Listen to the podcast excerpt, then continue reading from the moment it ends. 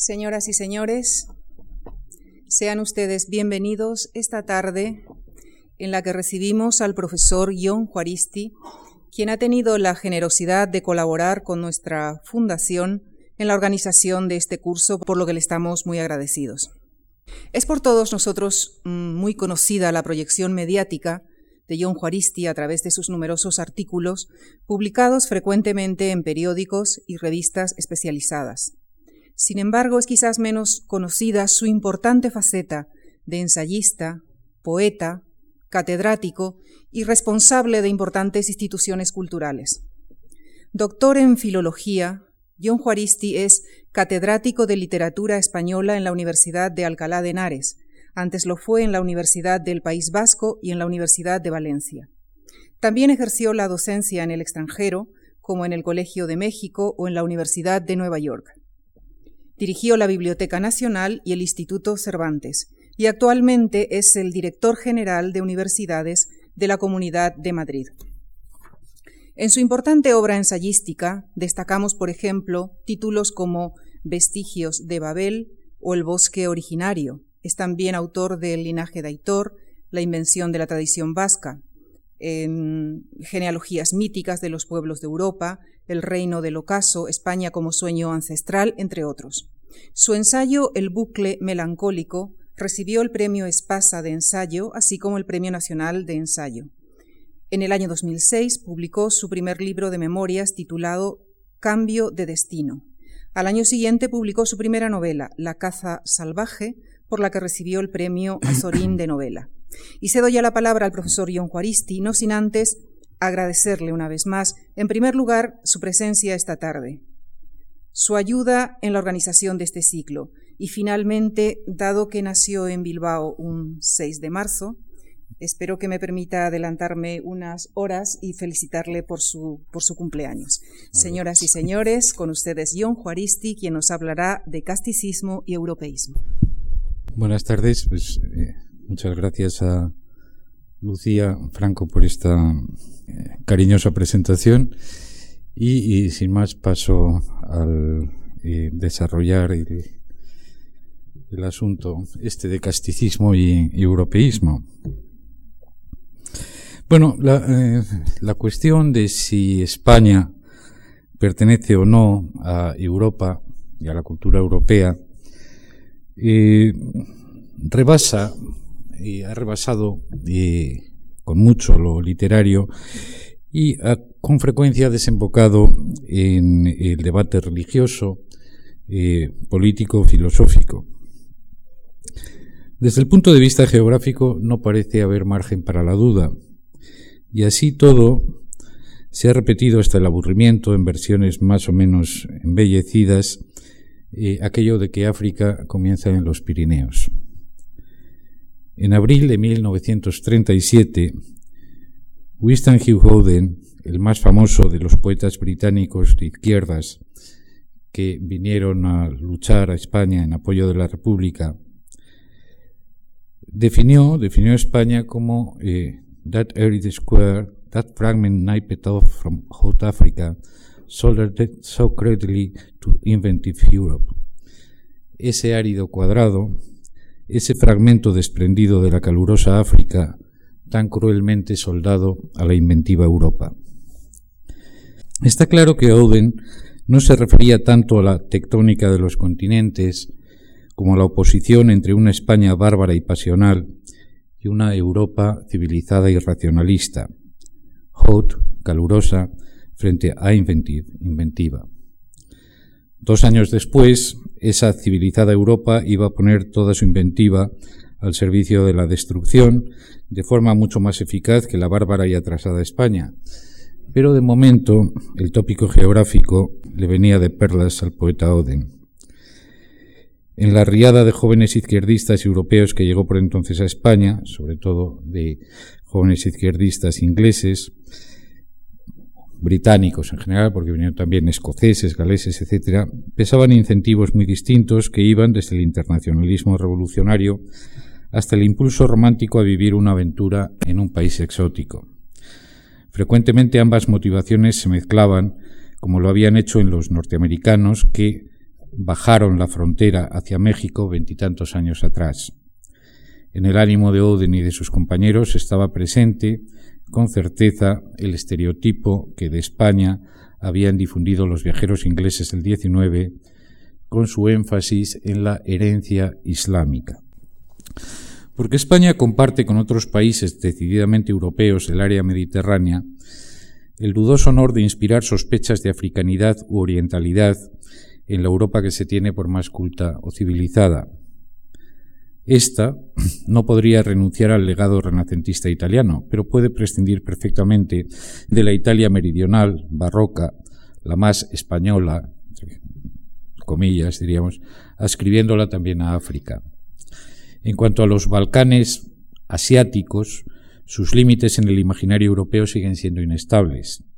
Comienzan esos Balcanes en la costa adriática, en Serbia o en ciertos distritos de Viena. Lo que parece claro es que las zonas sospechosas coinciden con aquellas sobre las que el Islam dominó en un tiempo, precisamente en aquel durante el que se fue forjando una identidad europea vinculada al cristianismo. Es el período que se conoce como Edad Media. Pues bien, como veremos, uno de los eh, aspectos de este debate sobre la europeidad o no europeidad de España eh, estriba, diríamos, en la cuestión de la Edad Media.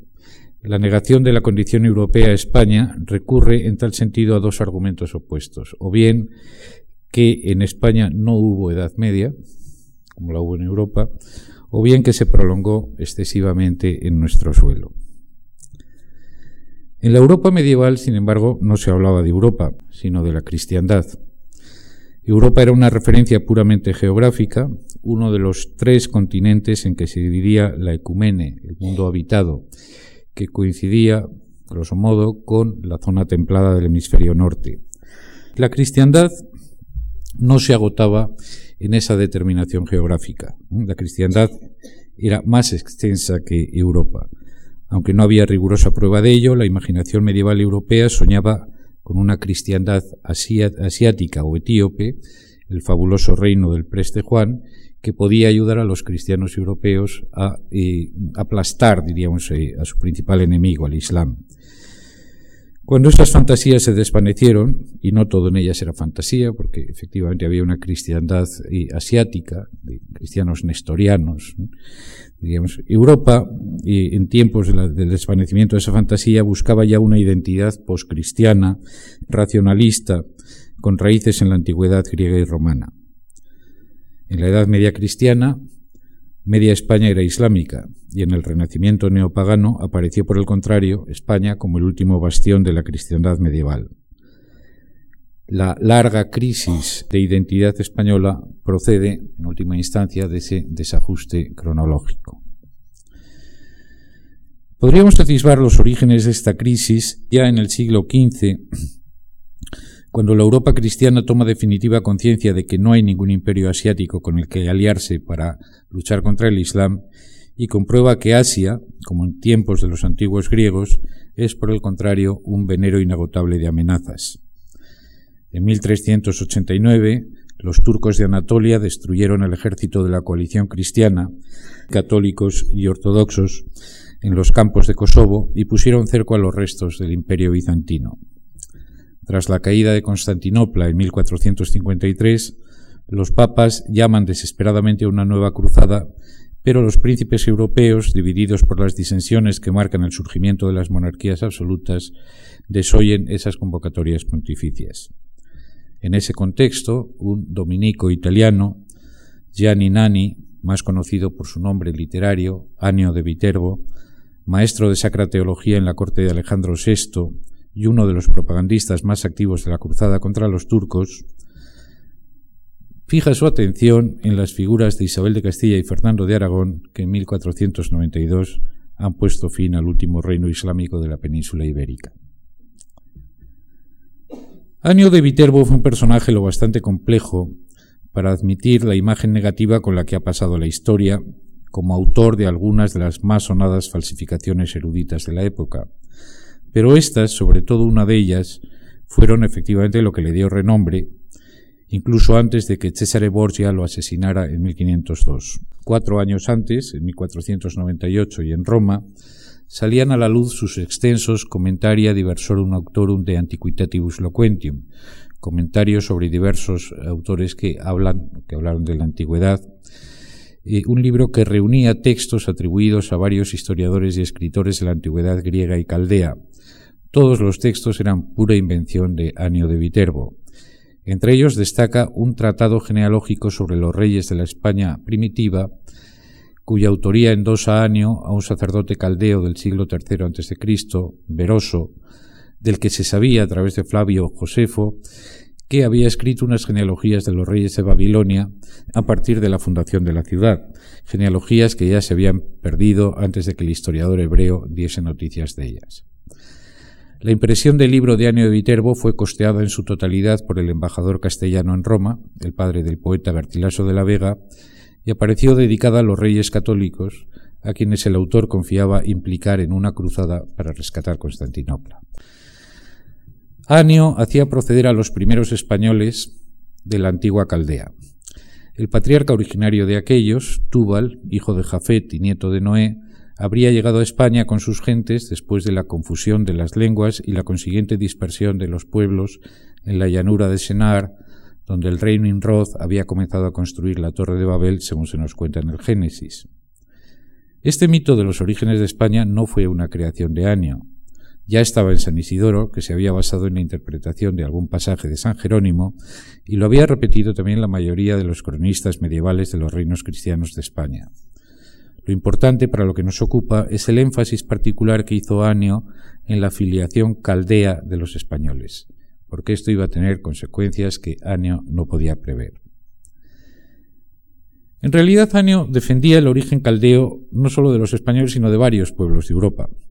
Sostuvo, por ejemplo, que los etruscos eran también caldeos de origen. Él mismo, natural de Viterbo, se consideraba descendiente de etruscos y de hecho fue el iniciador de los estudios renacentistas sobre los etruscos, que también oscureció con algunas falsificaciones, esta vez de lápidas. Falsificó ciertos eh, fragmentos de lápidas para hacerlas aparecer como auténticas lápidas etruscas. Al dominico le interesaba separar lo más posible a los italianos, fundamentalmente a los romanos y a los toscanos, del origen griego. No le caían demasiado bien los griegos a Anio de Viterbo, por diversas razones en las que no vamos a entrar. Lo cierto es que vio su oportunidad para difundir su teoría caldea cuando contó con la protección de un papa español, un Borgia, y de la posible protección de un rey español, Fernando V de Aragón. Esa teoría, la teoría caldea, eh, implícita en sus falsificaciones, fue muy bien acogida por los historiadores y cronistas españoles del siglo XVI, empezando por los cronistas reales como Lorenzo de Padilla o Florian Docampo, que la repitieron con escasas variaciones.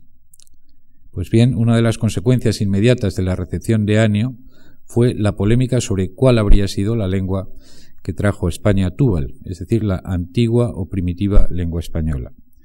La opinión mayoritaria favorable al caldeo, es decir, al arameo histórico, tuvo pocos impugnadores, generalmente humanistas que defendían la prelación del griego en España sobre el caldeo. Hasta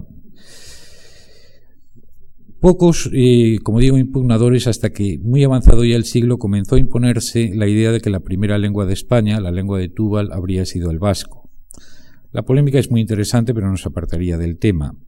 Lo que verdaderamente importa es que en el siglo XVI Caldea y Babilonia para los españoles eran una misma cosa y que al hablar de Babilonia surgían de inmediato dos referencias de prosapia medieval, la Torre de Babilonia y el Soldán de Babilonia.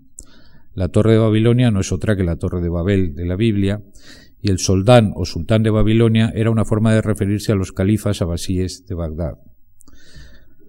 Luego, por tanto, no es raro que en la mentalidad del siglo XVI, incluso en la de los sectores más cultos y letrados, lo caldeo se confundiese con lo árabe y con lo islámico.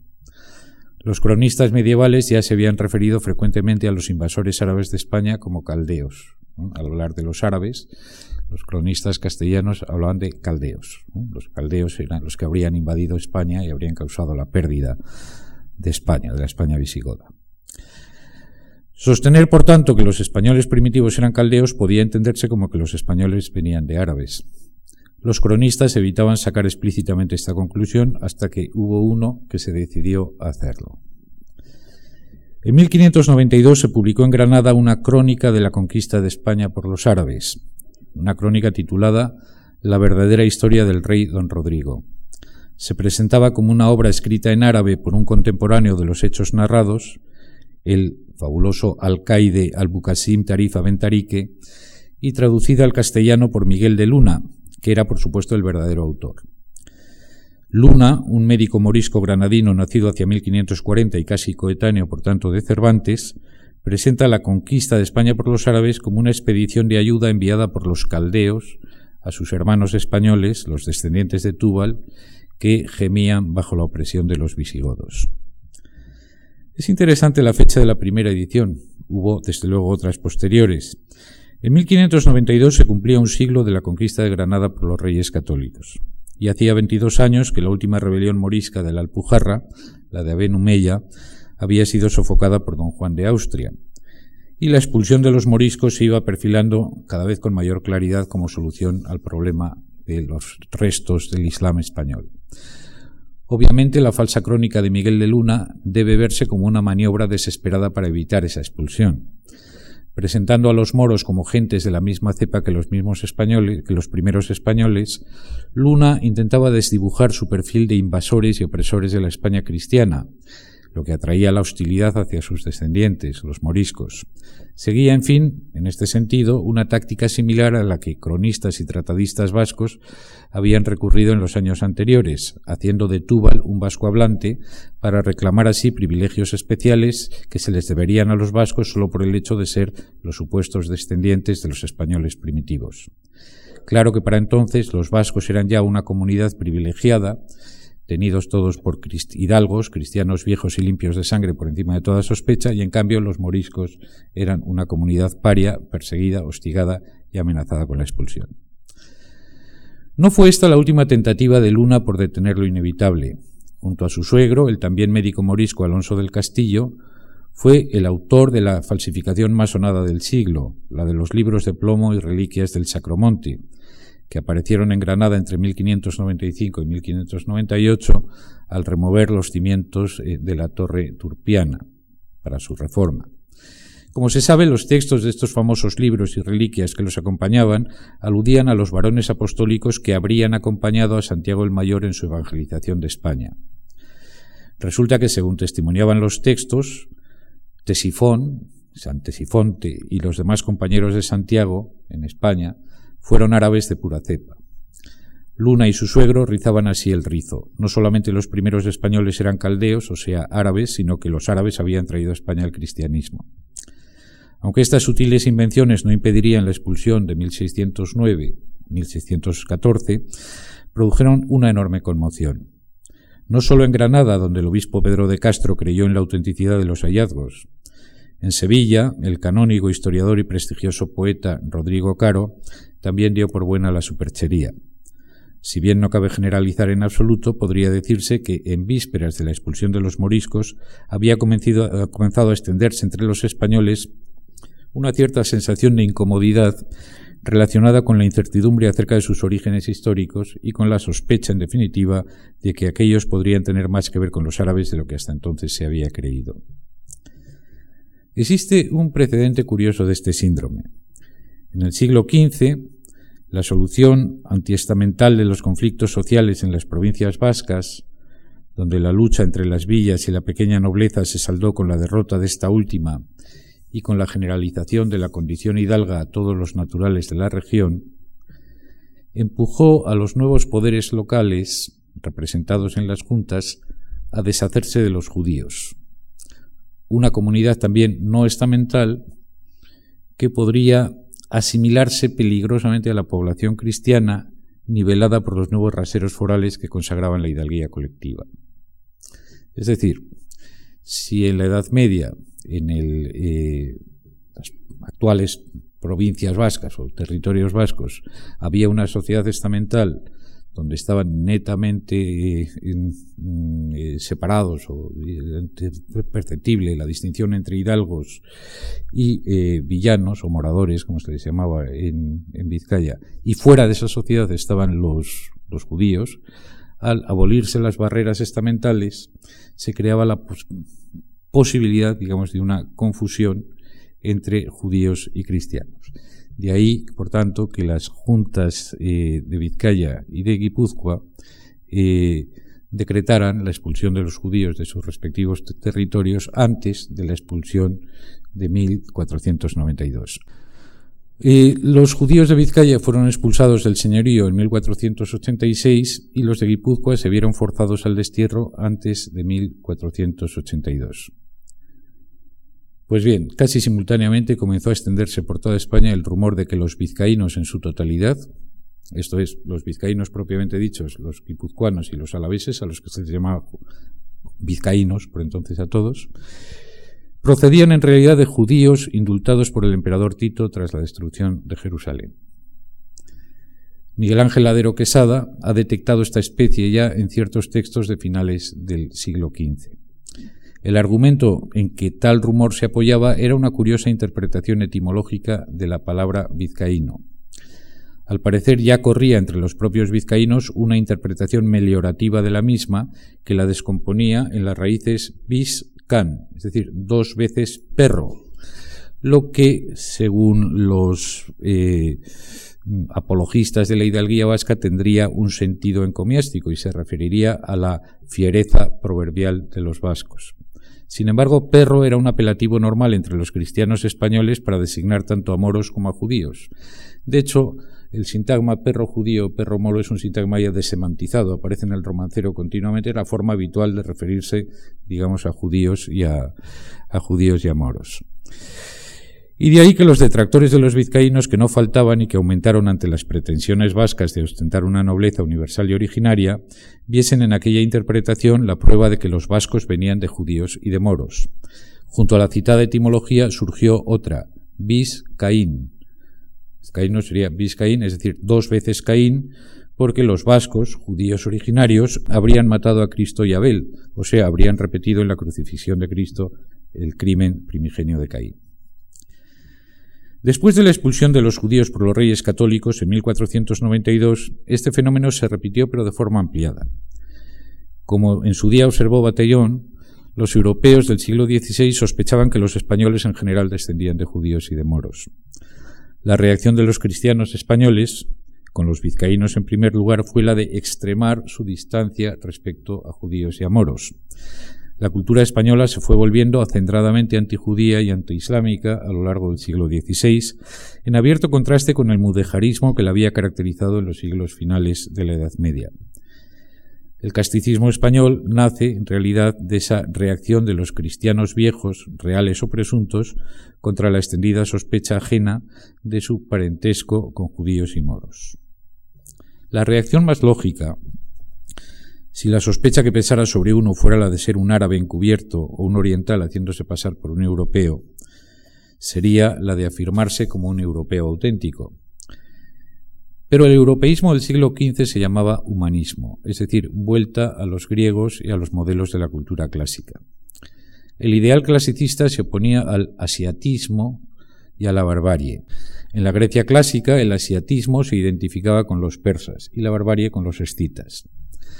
En el Renacimiento, persas y escitas, como arquetipos de lo anticlásico, aparecían unidos en una nueva imagen, la imagen del turco, por una parte, los turcos eran bárbaros, como los escitas. Nadie ignoraba que dos siglos atrás habían sido pastores nómadas. Cervantes en el Quijote se referiría a los humildes orígenes de la casa osmanlí. Por otra parte, los turcos eran, sultanes turcos eran unos déspotas, como los reyes persas. Y eran sobre todo musulmanes, enemigos de la cristiandad, aunque en rigor este último rasgo iría perdiendo importancia a medida en que el pragmatismo económico fue imponiéndose en Europa occidental y los europeos descubrieron que también con los turcos se podían hacer negocios, pero los dos otros rasgos, el despotismo asiático y la barbarie, bastaban para excluirlos de la Europa del humanismo. Por pura metonimia, los turcos contaminaban con su identidad al resto del Islam mediterráneo. Turcos eran, a pesar de que no lo fuesen, los berberiscos y turcos también los moriscos españoles. La expulsión de los judíos de España también los convirtió en, turcos potestativos, porque la mayor parte de los expulsos se asentaron en tierras del Imperio Otomano bajo la protección del sultán. Esto también aparece muy claro en la obra de Cervantes, no solo en el Quijote, sino en las novelas ejemplares y en su teatro, en los tratos de Argel, los baños de Argel, la gran sultana Catalina de Oviedo, etc. Berberiscos, renegados, judíos de Estambul, todos forman parte del complejo identitario turco. El casticismo español fue furiosamente antimorisco y antijudío porque trataba de alejar de sí la sospecha de ser turcos, pero su forma de afirmarse, de establecer una distancia, no fue sumarse al humanismo, sino hacer del catolicismo contrarreformista y en consecuencia antihumanista su seña fundamental. De modo que el casticismo cristiano viejo, o sea, el resultado de convertir el catolicismo en casta, enfrentó a los españoles tanto con los turcos como con la Europa humanista de Erasmo y con la Europa reformista de Lutero y Calvino. La última resistencia humanista contra esta clausura de la mente española estuvo representada, sobre decirlo, por la obra de Cervantes. En la primera parte del Quijote, publicada poco antes de la expulsión de los moriscos, en 1605, Cervantes arregla cuentas tanto con el casticismo como con las mistificaciones moriscas de Miguel de Luna. Un inciso, tendemos a ver en el, el, Quijote como una única novela, cuando en realidad son dos novelas. La primera y la segunda parte del Quijote son dos novelas independientes y pueden leerse como tal. Nos suele despistar la unidad del título, pero son novelas, como digo, independientes entre sí. Entre ellas, no solo hay más de una década de, diferencia, es que además en esa década se había producido un acontecimiento decisivo para la historia española, que era precisamente la expulsión de los moriscos, que está perfectamente reflejada en la segunda parte del Quijote, pero no aparece en la primera. En la primera parte del Quijote, Cervantes pone en solfa todo. El casticismo católico, o sea, no el catolicismo como tal, sino el, casticismo católico español, los pruritos de nobleza originaria de los vizcaínos, el caso del escudero Sancho de Azpeitia, al propio Anio de Viterbo, en el prólogo, sin nombrarlo, y las falsificaciones de Miguel de Luna y de Alonso del Castillo. En buena parte el Quijote es una parodia de la verdadera historia del rey don Rodrigo. Como Miguel de Luna, el otro Miguel, de Cervantes, se presenta a sí mismo como simple traductor de una crónica de un autor árabe, Cidiamete Benengeli, tan fantástico y evanescente como el alcaide, eh, como el alcaide Abu Qasim Tarif de Miguel de Luna, en el que está inspirado. ¿Qué propone Cervantes frente a ese trasiego de casticismos e identidades caldeas, vascas y moriscas? Pues una visión humanista de la España real vista a través del prisma artístico e idealizado de la literatura renacentista italiana, la de Ariosto, la de San Nazaro, e incluso de la tradición cómica popular italiana, que ese mismo año de 1605 dará, también en Italia, en Bolonia, su mejor fruto en el Bertoldo de Giambattista Croce. Cervantes escribe en definitiva una novela europea, una novela humanista sobre España, enlazando con la tradición renacentista española del XVI de la que él es el último representante. Pero en 1609, como queda dicho, se produjo la expulsión de los moriscos. Ese mismo año, un todavía muy joven Francisco de Quevedo escribe una de sus obras menos conocidas y celebradas, pero más ilustrativas de la nueva eh, mentalidad castiza, la España defendida. Un detalle importante tratándose de Quevedo. En este libro, en La España defendida, en este, es un texto breve, Quevedo no se ríe de nada, pero arremete contra todo, menos contra el casticismo porque en rigor se trataba de delimitar el auténtico casticismo, la españolidad auténtica, librándola de excrecencias espurias.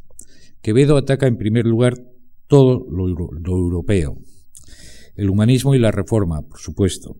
El primero, según Quevedo, hunde sus raíces en Grecia y Roma, dos civilizaciones basadas en la mentira, dos civilizaciones mentirosas, la eh, Grecia mendas de los, eh, eh, cristianos medievales Dos civilizaciones mentirosas, como digo, que falsificaron o que habrían falsificado sus orígenes con leyendas y fábulas absurdas. En cuanto a la reforma, Quevedo extiende los límites de la misma hasta incluir en ella a buena parte de los que se dicen católicos, y en primer lugar a Francia, de cuyos reyes Quevedo afirma que son calvinistas o criptocalvinistas. Los únicos católicos no españoles que salva, y eso a medias, son los italianos y se advierte que Quevedo se refiere no a la Italia renacentista de Toscana y, Roma, sino solamente a la Roma española, lo que se en cierta medida, a Nápoles y a las dos Sicilias, que estaban obviamente bajo una dinastía española. Sobre el pasado español, Quevedo es mucho más radical que Juan de Mariana, el primer develador de Año de Viterbo. Quevedo desautoriza a Año y a toda su ralea quinientista, los Rihuerga, los Ocampo, Morales, etc., pero también al propio jesuita Juan de Mariana, que había admitido la veracidad de Túbal, como lo habían hecho San Isidoro, el Toledano y Alfonso X, entre otros muchos cronistas anteriores a Anio. La auténtica España antigua, sostiene, es la que se enfrentó a Roma, los numantinos y los cántabros. El pasado glorioso que deberían encomiar los historiadores no es el de las patrañas de la España primitiva, sino el de las proezas medievales de la lucha contra el Islam. En lo tocante a este y a los judíos, Quevedo se expresa, como cabía temer, con una violencia y un desprecio que están en las antípodas de la ironía cervantina. Esa ironía que deja asomar la comprensión más allá de las condenas formales. Para Quevedo, es una desgracia lamentable que los moros hayan dejado su huella hasta en la lengua castellana, plagada de arabismos, y que los judíos la hayan corrompido con su fonética. Con la España defendida nace en efecto el casticismo lingüístico que se exacerbará en la literatura del siglo de oro y emergerá como un guadiana en determinados momentos de la historia literaria posterior hasta nuestros días. La defensa de la antigua y verdadera tradición castiza española es, en Quevedo, puramente reactiva. Se trata más bien de una condena de las novedades, de las novelas, de las cosas nuevas que vienen de Europa, empezando por el maquiavelismo político. Pero es que el maquiavelismo era la modernidad, la autonomía de la esfera política. Por eso Maquiavelo representa no solo una Italia rechazable, la crisoladamente renacentista, la Florencia humanista de los Médicis, sino la modernidad europea en su conjunto. Muchos años después, Quevedo atizará la cacería de los Machiavelli, los consejeros de Olivares, con una panoplia de argumentos muy semejantes a los utilizados contra Maquiavelo en la España defendida. Maquiavelismo en Quevedo viene a ser sinónimo de judaísmo y de herejía. Lo único que admite Quevedo del pensamiento europeo de su tiempo es lo declaradamente antimaquiavélico, como el neoestoicismo de Justus Lipsius, en el que encuentra raíces enequistas y por tanto españolas. Queda claro, pues, que en esas fechas inmediatamente anteriores a la expulsión de los moriscos se fue configurando un casticismo español hostil al humanismo europeo que encontró su expresión más depurada en la obra de Quevedo.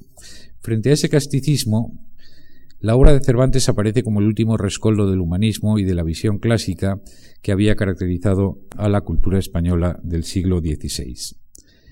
En el siglo XVII, el casticismo va a imponerse como el resultado del fracaso de las tentativas modernizadoras de Olivares y de la derrota de España en los campos de batalla europeos. Para la Europa nacida de la paz de Westfalia, España va a representar en adelante una versión occidental del Imperio otomano. La leyenda negra tiene, por supuesto, antecedentes muy anteriores, en el eh, Renacimiento quinientista. Había comenzado a formarse en la época de Carlos V y ya en tiempos de Felipe II alcanzó una enorme difusión, pero es en el XVII cuando se canoniza sobre el modelo turco y, por tanto, orientalista. Básicamente es la visión que perdurará hasta finales del siglo XVIII despotismo, intolerancia religiosa, en la que en este aspecto incluso los turcos salían ganando respecto a España, y opresión bárbara de los pueblos conquistados. Frente a la hostilidad europea, el casticismo español se abroquela en una doble fobia, contra los infieles musulmanes y contra los herejes europeos en general. Los judíos, para el casticismo, constituyen un fermento transversal que encona el odio a España tanto en los turcos como, entre los, como en los herejes, a través de sus comunidades, de las comunidades judías en el Imperio turco y en Francia y en Ámsterdam. En el casticismo del XVII está ya en ciernes el mito del contubernio judío que agitará el tradicionalismo español en el siglo XIX. La ilustración obviamente iba a implicar una cierta apertura a la cultura racionalista y científica de la modernidad europea y la consiguiente atenuación de un casticismo que se identificaba en el XVIII con el arriscado antirracionalismo del último barroco. Pero esta corriente, la del irracionalismo fantástico y milagrero de las comedias de figurón y de magia, y de los apéndices dieciochescos del conceptismo, en autores como Torres Villarruel, y del culteranismo calderoniano entre los numerosos seguidores de que Calderón tuvo todavía en el 18, no iba a ser el cauce principal del antieuropeísmo español de la época. Mayor importancia tuvo, en la segunda mitad de siglo, el énfasis en lo popular y castizo español. Este, un énfasis en lo popular que, por supuesto, no es un fenómeno exclusivo de España. La majeza, la moda de las tonadillas y de las seguidillas, el toreo a pie, son aspectos de un aplebeyamiento general de la cultura española que coincide, aunque no necesariamente es consecuencia de ello, con una relativa recuperación de la economía rural bajo el reinado de Carlos III y un consecuente fortalecimiento de la cultura tradicional a través de la literatura de caña y cordel que incide en una renovación de géneros como el romancero o el villancico. Como ha demostrado Adrian Schubert, este fenómeno de popularización cultural surge en parte de la propia dinámica modernizadora de la Ilustración. El Quevedo moralizador de 1609 había denostado las fiestas de toros o las fiestas de cañas y toros por considerarlas un factor de envilecimiento de la nobleza que se apartaba por ellas de los deportes guerreros de antaño, las justas y de la caza, es decir, de las actividades que suponían el entrenamiento natural de la aristocracia para la guerra. El toreo a pie, fruto a un tiempo de la mejora y selección científica del ganado de Lidia y de un incipiente empresariado del espectáculo, concitó el favor del casticismo y aglutinó en su entorno otras manifestaciones de la nueva cultura plebeya, y fue, por tanto, uno de los blancos favoritos de la crítica ilustrada de costumbres, con un sesgo europeísta. Una vertiente de la literatura de la Ilustración española se encarniza con los restos aún vigentes de la cultura del barroco, tanto en su aspecto de supersticiones y creencias extravagantes como en el de pervivencia de estilos retóricos y artísticos barrocos. El padre Feijó introduce las ideas científicas newtonianas y criba las ideas recibidas de la época anterior en una ofensiva particular inspirada en Bacon contra los ídolos de la tribu española. Pero por otra parte, Feijó es muy consciente del arraigo en España de un lenguaje y de unas categorías de pensamiento que no son las de la Europa moderna, y por eso por la cautela en su crítica, aparecerá ante los ilustrados de la segunda mitad de siglo como un ecléctico. Hay que en épocas mucho más recientes ha hablado de ilustración insuficiente para caracterizar la obra del benedictino. Posiblemente los odres viejos en los que Feijó intentó verter el vino de la modernidad científica e incluso política no podían retener esos nuevos contenidos. Feijó, sin embargo, fue altamente selectivo de la tradición antimaquiavélica, más o menos inspirada en Campanella y en Lipsio, no tomó el lenguaje de Quevedo, sino el del menos antieuropeo de los tacitistas españoles, Diego de Saavedra Fajardo. Pero el modelo de Saavedra era el de la monarquía compuesta de los Austrias, no el del mundo de las nuevas comunidades políticas, las naciones, en el que se inscribía el proyecto reformista de los Borbones. La insuficiencia del lenguaje de Saavedra y Feijó aparece muy clara para los ilustrados de la época de Carlos III y de Carlos IV. Sin duda, la figura más representativa de la ilustración española de esa época, de la de Carlos III y Carlos IV, es Gaspar Melchor de Jovellanos, al menos en literatura. Jovellanos no es, como se ha querido ver a veces, una figura de transición entre el eh, neoclasicismo y el romanticismo, sino el buscador de una síntesis nacional entre las tendencias opuestas casticistas y europeístas. En cierto sentido, Jovellanos adelanta lo que un siglo después será el 98 español y muy en particular Unamuno, con su intento de síntesis entre tradición y progreso.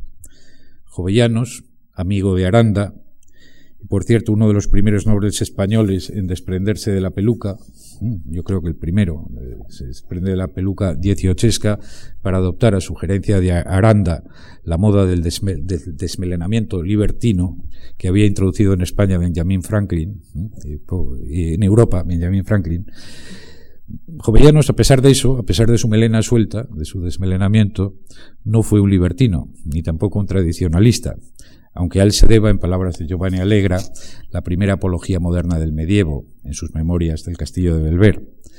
Jovellanos fue, como Feijó, un miembro destacado de la pequeña nobleza septentrional, es decir, de aquel estamento localizado geográficamente en que los Borbones habían decidido apoyarse para llevar a cabo su proyecto reformista. Dicho estamento, o al menos su sector más reformista, el encuadrado en las sociedades económicas de amigos del país y del que Jovellanos era el más conspicuo representante, tendía a identificarse con la nación en su conjunto. se, sentían, digamos, como la encarnación, diríamos, de, la nación española. La crítica de costumbres en Jovellanos tenía, por tanto, un objetivo primordial, la regeneración moral de la nobleza, única fuerza capaz de impulsar esa reforma borbónica, es decir, la renovación política y de mantener el impulso económico que los Borbones habían eh, emprendido. Desde 1789, además, para Jovellanos, la nobleza representaría la barrera contra el caos revolucionario que se perfilaba en el horizonte francés y que amenazaba con convertir España también en lo que Jovellanos llamaba una infame beetría, es decir, una nivelación eh, absoluta, la, aniquilación de los estamentos y el caos social.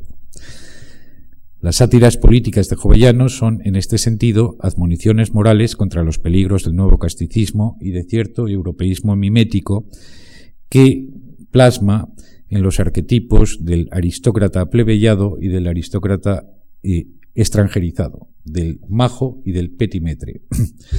El primero no sale, el primero, es decir, el aristócrata aplebeyado, achulapado, digamos, el majo, no sale del entorno de su ciudad, adopta el traje de los majos, acude a los toros y a las zambras y desdeña los libros. El segundo viaja por Europa, lee mucho y desordenadamente, se viste a lo currutaco, se empolva el rostro y trufa su lenguaje de incoherentes galicismos. Pero el resultado es el mismo en ambos casos la disolución moral y la pérdida de las virtudes características y tradicionales de la nobleza, las únicas que pueden justificar su hegemonía, hoy diríamos su liderazgo social, en una época de revoluciones. Lo curioso es que Jovellanos parece hablar un lenguaje muy semejante al de Quevedo. En el primer caso, en el del noble castizo aplebeyado, eh, Jovellanos hace eh, o proyecta este papel sobre un descendiente de Boabdil el Chico. Es decir, la sátira eh, primera de Jovellanos, el noble aplebeyado, dice él, eh, Jovellanos directamente, que es un décimo nieto del rey chico. Es un descendiente de Boabdil el Chico, es decir, un morisco. En su crítica anticastiza hay, por tanto, un elemento de casticismo, de casticismo cristiano viejo. El planteamiento de la crítica es aristotélico. El aristócrata que desciende al mundo del casticismo plebeyado, abandona lo que es el locus naturalis, el ámbito natural de la nobleza, que en literatura es el universo de la épica o de la tragedia, y se sumerge en el mundo degradado de la comedia, donde todo es fealdad y confusión, infame beetría. Jovellanos está completamente identificado con los valores estamentales, como todos sus amigos ilustrados de las sociedades económicas. El borracho burlado de Xavier Munive, conde de Peña Florida, combina elementos de la vida de sueño de Calderón y de los tres maridos burlados de Tirso para presentar una situación simétrica a la descrita por Jovellanos. Esta vez se trata de un plebeyo que pretende ennoblecerse o se ennoblece, aunque digamos es un eh, ennoblecimiento burlesco, festivo, mediante un engaño del que le hacen objeto unos nobles auténticos. El contacto interestamental debe ser restringido al máximo y organizado según criterios estrictos de subordinación, en eh, opinión de Jovellanos, y sin abolir nunca las distancias deferenciales. El recurso al morisco, en su caso, es una metáfora que subraya lo aberrante del aplebellamiento. Un noble aplebellado, castizo, es tan absurdo o tan monstruoso como un noble morisco, que es una contradicción en sus términos porque un noble morisco es un falso noble. Es decir, los únicos nobles eh, legítimos, la única nobleza auténtica para Jovellanos es la que ostentan los descendientes de los que echaron a los moros de España y que tienen, como sus antepasados, la misión inexcusable de defender la nación, esta vez contra la amenaza revolucionaria. Por otra parte, el antitaurinismo de Jovellanos hunde su raíz en la diatriba de Quevedo contra los juegos de toros y cañas y por las mismas razones. Ambos debilitan a la nobleza, aunque además el nuevo toreo a pie sumerge a la nobleza en la plebe y pone en contacto a los jóvenes aristócratas con lo más bajo y sucio de la sociedad, los rufianes y las prostitutas. De manera análoga, la sátira del petimetre evoca en Jovellanos los ataques de Quevedo a los herejes disimulados de su tiempo, fundamentalmente a Escalígero y en general a los falsos católicos franceses. El extranjerizado se hace un verdadero embrollo mental con sus lecturas, que fundamentalmente son francesas, pero lo más grave no es el desorden intelectual y moral derivados de estos escarceos con una literatura que Jovellanos cree frívola y superficial, sino el desprecio por lo propio que tales lecturas le inspiran, el olvido en que echa la auténtica tradición española. Jovellanos, en definitiva, rechaza ciertas formas de casticismo, pero se aferra a una tradición nacional, y aunque mantiene las prevenciones de una tradicional galofobia, no se cierra a otra Europa. Desde Feijó, la Ilustración española vio con mayor simpatía a sus contemporáneos ingleses y escoceses, y desde luego a los italianos, que a los franceses. Estas simpatías, estos tropismos, se trasladaron a las generaciones posteriores, a la de 1808 y a la del trienio. Pero antes de seguir hacia adelante hay que decir algo acerca del redescubrimiento de España por las primeras generaciones románticas europeas. Porque la guerra contra Napoleón puso de moda España. Románticos franceses, ingleses, alemanes y hasta polacos, como el conde Patrowski, escribieron sobre España o situaron en ella las tramas de sus novelas. Muchos de ellos viajaron por la península, sobre todo los franceses, como Hugo, Gautier, Mérimée, etc. Otros escribieron de oídas o de leídas, pero todos ellos coincidieron en hacer de España el país romántico por excelencia. En rigor, este descubrimiento romántico había sido precedido por otro anterior, el que habían hecho los novelistas góticos del XVIII. Pero estos estuvieron escasamente interesados en el país real y mucho más en el estereotipo difundido por la leyenda negra. Es decir, los novelistas góticos se interesaron por esa España turca que la eh, leyenda negra había difundido en el XVII. Es decir, un país despótico y cruel, papista y oriental a un tiempo, que venía muy bien para situar en él los truculentos relatos de terror que tanto emocionaban a los lectores británicos, sobre todo a las lectoras británicas a las que iba, a las que iba dirigida la novela gótica. De ahí que las imágenes de España que promovió el romanticismo europeo fueran eh, múltiples y contradictorias. En primer lugar, están las derivadas de la novela gótica de terror. Por ejemplo, eh, la visión de España en el manuscrito encontrado en Zaragoza de Patosky es eh, claramente digamos, una derivación del universo gótico. Y luego las idealizaciones históricas de España como país medieval, católico y contrarrevolucionario. Finalmente, una tercera imagen subrayaba lo castizo popular, lo pintoresco, la España de majos, de gitanos y de toreros.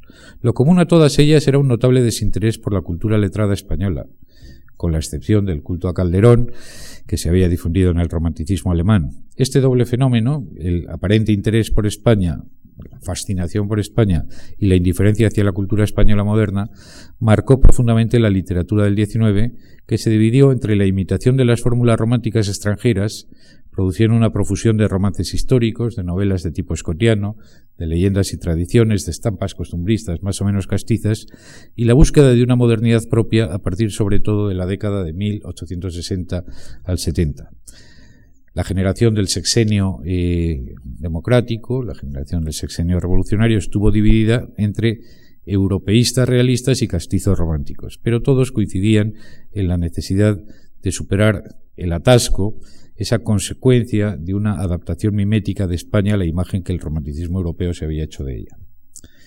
En esta tesitura hay que situar la irrupción de Unamuno, ya en los años de 1880-1890. Porque Unamuno es el primero en eh, plantear de una manera expresa la eh, contradicción eh, entre casticismo y europeísmo. Hay que situar antes al personaje. en principio, y como sucedía con Jovellanos, a Unamuno se le ha considerado también un autor de transición. Unamuno se formó como literato bajo el efecto de dos influencias contrapuestas. Por una parte, la del romanticismo crepuscular, que pervivía en el País Vasco al socaire de la movilización regionalista posterior al sexenio revolucionario, y la de la novela realista y naturalista. El primer proyecto literario del joven Unamuno en la década de 1880-1890 fue la superación a la manera cervantina del romanticismo más o menos historicista de su ámbito local, mediante una novela realista o naturalista que redujera paródicamente los excesos castizos de lo que Menéndez Pelayo había llamado el ingenuo romanticismo vascongado a un retrato fiel de la sociedad contemporánea vasca del fin de siglo. Es decir, lo que Unamuno quería hacer con ese romanticismo vasco o ese tardo romanticismo abundante ligado al renacimiento regionalista era lo mismo que Cervantes había hecho con los libros de caballería, con el Quijote, es decir, una parodia en términos realistas de lo que era esa literatura fantástica idealizada de los libros de caballería. El resultado fue una novela que aparentemente se situaba en la tradición naturalista, la de Clarín, pero en la que se fusionaban elementos realistas y naturalistas que la descentraban del realismo e instituían un nuevo tipo de novela moderna, metaliteraria o metanovelesca, en la que ya apuntaban los rasgos generales de las novelas del 98, de las posteriores novelas del propio Unamuno, de las de Baroja y de las de Valle Inclán. Un año antes de la publicación de Paz en la Guerra, en 1896, habían aparecido en la España moderna, la revista de José Galdeano, los cinco ensayos de Unamuno que compondrían en el torno al casticismo y que son, en buena parte, una reflexión sobre los mismos temas que trata en Paz en la Guerra, es decir, las aporías de la tradición y del progreso, del casticismo y del europeísmo. Como jovellanos, Unamuno se planteaba también la necesidad de una síntesis entre opuestos, partía de una de las muchas descalificaciones eh, debidas a plumas extranjeras, las de Masson de Mouval, mm, francesa esta vez, que negaba que Europa debiera a España cualquier aportación a la cultura común. De responder a este tipo de lisuras ya se había ocupado Menéndez Pelayo, por extenso, pero desde una posición que Unamuno juzgaba castiza y tradicionalista. Unamuno, antiguo alumno de don Marcelino en la Universidad de Madrid, ensayó una respuesta moderna. En cierto modo, la respuesta de Unamuno se asemeja a la que ese mismo año propone Freud en sus estudios sobre la histeria a la cuestión de la estructura y funcionamiento de la mente humana. También Unamuno distingue entre una instancia recurrente e inconsciente, y recurrente, digamos, a partir de un trauma original no muy bien definido. Unamuno escribe inconsciente, no escribe inconsciente, pero se trata de lo mismo. Una instancia recurrente e inconsciente de la historia, como digo, lo que él llama la intrahistoria o lo intrahistórico, y una instancia consciente y manifiesta, la de la historia política. Esta división entre intrahistoria e historia correspondía también a la que Pi Margal y después de él Antonio Machado Álvarez habían establecido entre el pueblo eterno y la nación histórica. Para Unamuno, el casticismo, la tradición de los tradicionalistas, constituyen una confusión de la intrahistoria con la historia en su conjunto o en su totalidad, nacida de una incomprensión del verdadero carácter y función de la tradición, que es la de orientar y rectificar las desviaciones de la historia política, de las revoluciones, completándolas incluso cuando éstas se quedan cortas. Llega a afirmar provocativamente que la insurrección carlista de 1872 vino a completar la Revolución Gloriosa, es decir, la Revolución del 19 de septiembre de 1868.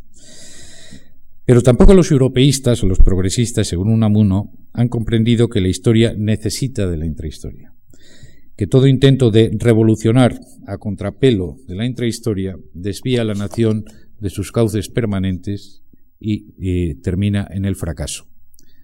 De fracaso califica también él su ensayo eh, en torno al casticismo en las últimas páginas, pero lo cierto es que su idea de la intrahistoria va a influir decisivamente en las interpretaciones posteriores de España y de la historia de España durante la primera mitad del siglo XX.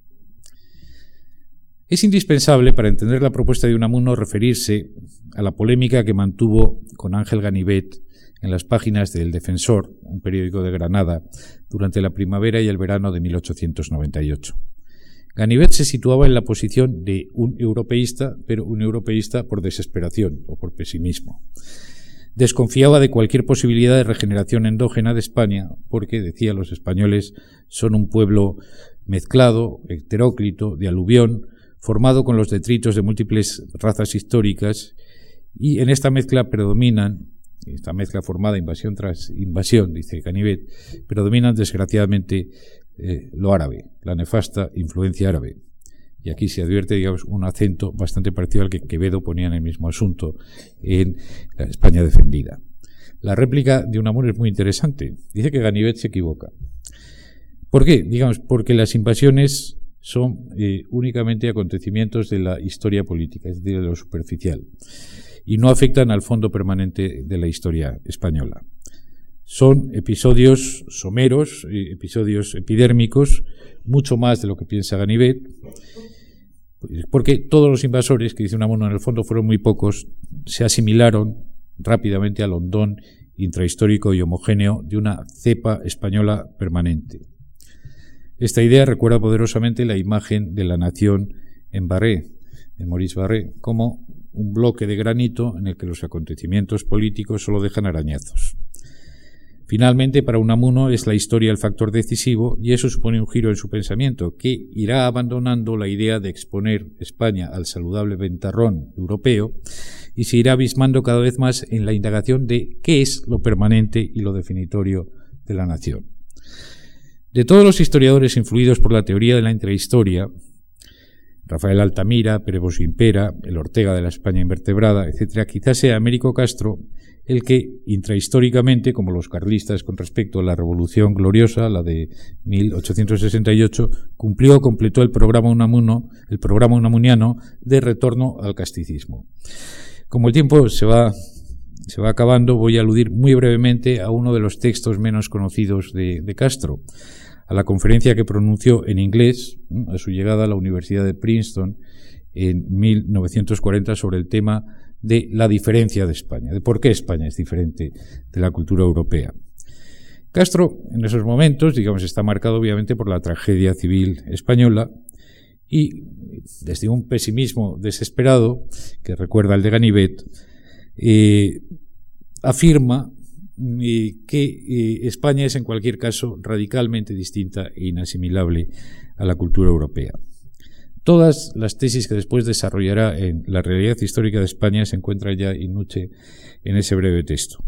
La prolongada lucha contra el Islam y el conflicto intercastizo consiguiente, según Castro, habrían separado definitivamente a España de la historia de Europa. ¿Por qué? Porque la habrían semitizado, la habrían convertido, eh, habrían hecho de España una España semita. el cristianismo español se habría convertido en una especie de islamismo de segundo grado, de judaísmo de segundo grado. Para Castro, al que hoy se le ha convertido por algunos sectores en adalid de la convivencia de las tres culturas y del diálogo de civilizaciones, el elemento semítico es, como para Ganivet, el factor responsable del debilitamiento, de la astenia y del fracaso de España. En la línea de Unamuno, entonces Castro termina proponiendo dedicarse, digamos, a un análisis, a una profundización en la comprensión de ese proceso histórico que arranca de la invasión árabe. El conocimiento y la comprensión de la enfermedad, dice, no implican la cura necesariamente, pero sin ello sería inútil cualquier tentativa de superar ese desgarramiento interno y trágico entre casticismo tradicionalista y eh, progresismo europeísta. En fin, sea, como sea lo que fuere, digamos, la historia posterior parece haber desmentido ese diagnóstico, o quizá no. Muchas gracias.